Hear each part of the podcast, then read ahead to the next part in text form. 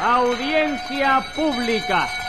El tremendo juez de la tremenda corte va a resolver un tremendo caso. Buenas noches, secretario.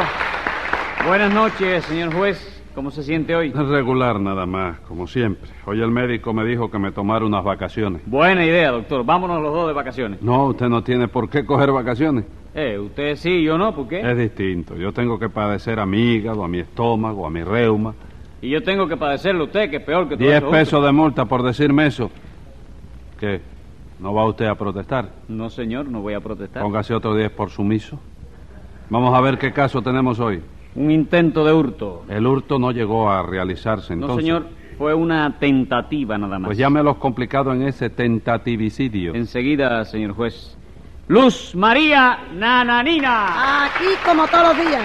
Rudecindo Caldeiro y Escoviña. ¡Presente! José Candelario Tres Patines. ¡A la reja! Bueno, Tres Patines, vamos a ver. ¿Fue usted quien llevó a cabo ese intento de hurto? Yo no, chico. ¿Y tú? No, yo tampoco. Ah, Digo, bueno. ¿cómo se atreve a preguntarme eso a mí? usted? Ah, chico, no empieces a ponerte bravo. Si no te gusto yo como acusado me lo dice para irme para otra corte, ¿Cómo chico. para irse a otra corte? Sí, si a mí lo que me sobran son cortes, gracias a Dios, donde me echen 30 días. Tres chico. Patines, por eso que acaba de decir, debería ponerle 10 pesos de multa. Pero para que vea, no se los voy a poner. Ah, no, ¿verdad? No. Ah, ¿Y sabe usted por qué no se los voy a poner? ¿Por qué, chico? Porque aunque usted no lo crea, yo lo quiero a usted bien. Sí, no, sí, yo lo sé. Ah, como no. Ah, yo, yo se lo digo a todo el mundo. El señor juez me quiere como si yo fuera un hijo suyo. Exactamente. Ya lo ves, chico. Y como lo quiero tanto, ¿sabe lo que voy a hacer en lugar de ponerle 10 pesos de multa? ¿Qué cosa, chico? Ponerle 180 días de cárcel. Ahí está, si eso es lo que yo le digo a todo el mundo siempre. El se- ¿Cómo? ¿Qué fue lo que dijiste, chico? No lo yo. Dije que en lugar de 10 pesos de multa le voy a poner 180 días de cárcel. Y eso es porque me quiere mucho, ¿verdad? Sí, porque lo quiero mucho. Pues oye, mi viejo, te voy a pedir un favor, ¿eh? No me quieras tanto. Ah, no. No, ódiame a muerte que me es más negocio. Descuide que eso no tiene necesidad de pedírmelo. Ah, bueno. Vamos a ver, Rudecindo, ¿qué tentativa de hurto es la que me traen ustedes? Pues verá usted, ilustre y seboruco magistrado. Momento, Rudecindo. ¿Quién es usted para decirme seboruco a mí? ¿Qué cosa? Yo le dije seboruco a usted. Sí, señor. Ah, pues fue una equivocación, doctor. Yo quise decir severuco. ¿Cómo severuco? Sí, severo, pero no mucho. Ajá. De todo, de todo modo y manera que tiene usted que dispensarme, doctor. Ay, qué vergüenza. Porque solo me equivoqué en una letra y Ah. las equivocaciones verdaderamente cuando son de una letra nada más no tienen importancia. ¿Usted cree que no tienen importancia? Absolutamente ninguna, doctor. Vamos a ver si es verdad. Ay, qué vergüenza. ¿A u- ¿Qué le pasa? No, que me dio pena, doctor. Ah, bueno, sí. a ¿A usted le gusta la cerveza, Rudecindo? Oh, sí, señor. ¿Y la malta? También. Magnífico. Entonces a usted naturalmente le agradaría mucho que yo como un obsequio le mandara 20 pesos de malta, ¿no es así? Hombre, naturalmente, doctor. ¿Quiere que le dé la dirección de mi casa? No, deje, no hace papelito. falta. Porque yo también me voy a equivocar en una letra nada más. ¿Cómo en una letra nada Si en más? lugar de 20 pesos de malta le voy a mandar 20 pesos de multa. ¡Y tu Dios! ¡Qué traicionero eres! Nada de traicionero que usted mismo se lo buscó. Contigo será el reino de los infiernos. Póngale 10 pesos más de multa. 10 más de multa. Murió. Y acabe de explicar en qué consistió la tentativa de hurto. Pues como le iba diciendo ilustre y cascarrabia al magistrado. Momento, Rudecindo. Yo no soy cascarrabia. No importa, está compensado. ¿Por qué está compensado? Porque tampoco eres ilustre, de manera que va a ser lo uno por lo otro. 20 pesos más. Muchísimas gracias. Y a ver, tíralo para atrás a ver si te la llevas. lleva- Pasa todo ese dinero para atrás, pa... ¿Para dónde lo va a pasar? pues lo pase para la bola, para ver si coge un... Pasa para la bola. Eh, Nananina, dígame usted, ¿en qué consistió la tentativa de hurto? Pues que ese bandolerito de tres patines fue sorprendido por mí cuando salía de realizar un hurto en el domicilio de este honrado ciudadano gallego que usted está viendo aquí con esa cara de boniato a medios cocinar que le ha dado la naturaleza. Óigame, señora, eso de cara de boniato... No proteste porque es verdad. Lo digo yo que soy el juez. Ah, ¿usted lo Sí, ratifica? señor, lo ratifico. En ese caso, ilustre y seboruco magistrado, no tengo nada que objetar. Severuco, Rudecindo. No, seboruco, ahora lo dije a propósito. 100 pesos de multa. Ponme todas las multas que quiera, porque no pienso pagar ninguna. ¿Cómo que no la piensa pagar? No, señor, todas las multas que me pongas hoy las pienso ir a cumplir al príncipe. Bueno, allá usted. Tres Patines va con 180 días, caerán los dos allí y ya usted sabrá lo que es bueno. En fin, quedamos en que la víctima de ese hurto fue Rudecindo, ¿no es eso, nananina? Sí, señor. Tres Patines trató de robarle una máquina de escribir. Y usted fue la que lo sorprendió. Sí, señor juez, porque resulta que Rudecindo vive ahora en el quinto piso del edificio Carpa. El edificio Carpa. Carpa. ¿Dónde queda eso? Ahí, en el reparto Los Pinos, entre la esquina de Teja y el hospital de Mazorra. Al lado del Parque Galiche. Sí. El ¿Parque Parque qué? Galí. La carpa queda al lado del Parque Galiche. Eh, con esa seña no hay quien se pierda. Decía usted que Rudecindo vive en el quinto piso, ¿verdad? Sí, señor, yo vivo más arriba, en el cuarto. ¿Cómo más arriba? ¿Será más abajo? No, señor, más arriba. ¿Por qué más arriba? Rudecindo no vive en el quinto piso. Sí, en el quinto. ¿Y usted no vive en el cuarto? Sí, en el cuarto que tengo alquilado en la azotea. Entonces sí.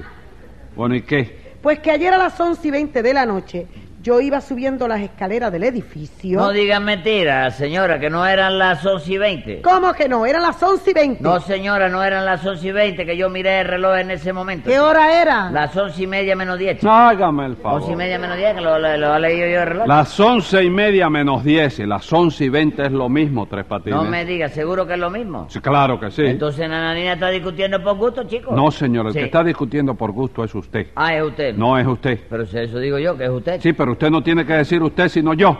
¿Yo qué, chico? Yo discuto por gusto. ¿Y eso? ¿Te contagiaste con Nananina? Diez tú? pesos de multa. ¿Pero por qué, chico? Porque me da la gana. Bueno, pues dile a la gana que no te dé eso, chico. ¡Cállese la boca! Hombre, qué barbaridad, chico. Siga usted, nananina. Quedamos en que anoche a las once y veinte iba usted subiendo las escaleras del edificio, ¿no es así? No sé por qué, porque yo, yo quisiera saber por qué. ¿Por qué? ¿Por qué? ¿A qué hora andaba ella subiendo bajando la escalera? ¿Y qué, qué, qué era qué es lo que perseguía? Bueno, Bueno, lo estoy explicando. ¿Qué finalidad Pero- perseguía? Ella persigue lo que le da la gana. Ella es una señora soltera y ella va a la hora que le da la gana a la calle y eso a usted no le importa. Pero tú fíjate así. que siempre está montada en el rastro mío. Es una cosa que ¿Qué no, rastro, qué no rastro? se puede vivir. Eso es lo que es usted para mí, un rastro del olvido, lo que es usted para mí. ¿Eh? ¿Qué? Usted busca. Dígame, nananina, usted iba subiendo las escaleras del Sí, edificio. señor, y en eso vi a tres patines que venía bajando despacito con una máquina de escribir al hombro. Ajá, ajá. ¿Y qué? Pues que yo naturalmente entré sospecha y le pregunté de dónde él venía y me contestó que venía de ver un piso desalquilado. Entonces le pregunté que de dónde había sacado la máquina de escribir que él llevaba. Y él empezó a hacerme un cuento, pero en eso Rudecindo salió a la escalera pidiendo auxilio y gritando que lo habían robado. Ajá. Entonces la máquina de escribir era suya, Rudecindo. Sí, señor. Compré esa máquina para practicar porque estoy estudiando para muecanógrafo. ¿Para qué? Muecanógrafo. Y, eso, usted escribe haciendo mueca. Yo escribo haciendo lo que me dé a la gana, señor. Y en eso no tiene que meterse nadie. Diez pesos de multa por contestarme así. Pagarelos. ¿Qué dijo usted? Que pagarelos, compadre. ¿También se va a meter usted a poner ahora bravo por eso? No, por eso no. Ah, bueno. Pero en fin, ¿cómo fue el intento de robo? Pues eso fue que anoche, doctor, cuando me acosté, se me olvidó cerrar la ventana que da al pasillo. Ah, vamos, y por ahí se coló tres patines. Sí, señor. Yo no lo oí porque yo estaba dormido. Pero cuando Tres Patines y Nananina empezaron a discutir, yo me desperté. Se despertó sobresaltado. ¿Cómo? Que si se despertó usted sobresaltado. No, me desperté sobre la cama, doctor. All right, all right. ¿Qué hizo usted al despertarse? Pues encendí la luz, cogí el conmutador. Vi ¿Qué? que me habían... El conmutador. Ah, encendió el conmutador. El sí. conmutador. No, lo apagué. Lo No, apagó. encendí. Encendió. Vi que me habían robado la máquina, doctor. Me puse el pantalón y salí a la escalera gritando. Entonces vi a tres patines dos pisos más abajo, discutiendo con Nenenina. Pero antes de bajar, tuve que volver a mi cuarto a buscar algo con qué sujetarlo. Algo con qué sujetar a tres patines. No, algo con qué sujetar el pantalón que se me estaba cayendo. Ah, vamos, ¿y qué? Porque cuando volví, bajé las escaleras corriendo, ¿no? De cuatro en cuatro. Y llegué a tiempo a agarrar a tres patines por el piscuezo. Suerte que Nenenina se le atravesó en la escalera. Y bien que sí, porque si no se lleva la máquina de todas maneras. Vaya, hombre, vaya. De modo, tres patines, que ya no respeta usted ni la santidad gallega del domicilio de Rudecindo. No diga eso, chico, y no me condenes sin escuchar primero, porque aquí donde tú me ves, con esos ojos que se ha de comer la tierra, yo soy tu víctima inocente de un error judicial, chico. Y la máquina de escribir que se lleva usted al hombre. Ese otro error judicial, yo soy fatal para eso de los horrores, chico. ¿Qué cosa? ¿Usted no, No, se lo estaba robando? No, señora, yo no estaba robando nada. chico. Bueno, venga acá. ¿Qué hacía usted entonces en la escalera de ese edificio a las once y pico de la noche? ¿Tú quieres que te lo diga de, de- de hombre? Ajá. Yo estaba contando los escalones, chico. Ajá, estaba usted contando los escalones. Sí. Eh, ¿Y a usted qué le importa Sí. los escalones que tenga esa escalera? Sí me importa, señor juez, porque lo que pasó fue que a mamita la demandaron por falta de pago, tú sabes. Ah, la demandaron. Sí, una de consideración del casero, que es un abusador, la verdad. Es un Antes de seguir esta discusión, Nananina vive en ese edificio.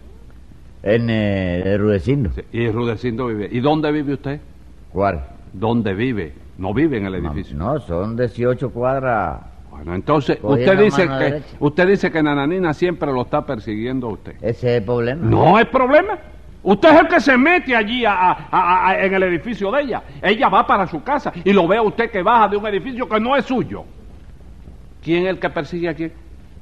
No sé, no me la llevé. yo- ¿Cómo que no se la llevó? Ah, esa, esa es una adivinancia complicada. Qué buena tapa los velorios grandes. estos, ¿eh? Eso no es adivinanza. Sí, es adivinancia. Usted está acusando a Nananina de que ella lo persigue a usted. Sí, me persigue. Bueno, pero eh, si ella lo persiguiera usted, ella fuera a su casa donde usted vive. Sí. Pero resulta que ella es la que vive allí. Usted vive a 18 cuadras.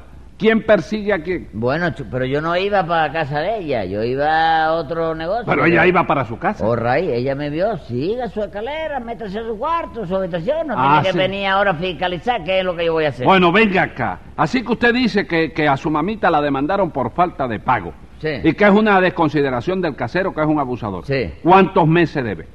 Bueno, ¿cuántos meses van desde mayo hasta agosto? Mira, a ver. Mayo lo pagó su mamita. Mayo sí, que me enseñó el recibo y todo. Entonces van dos meses.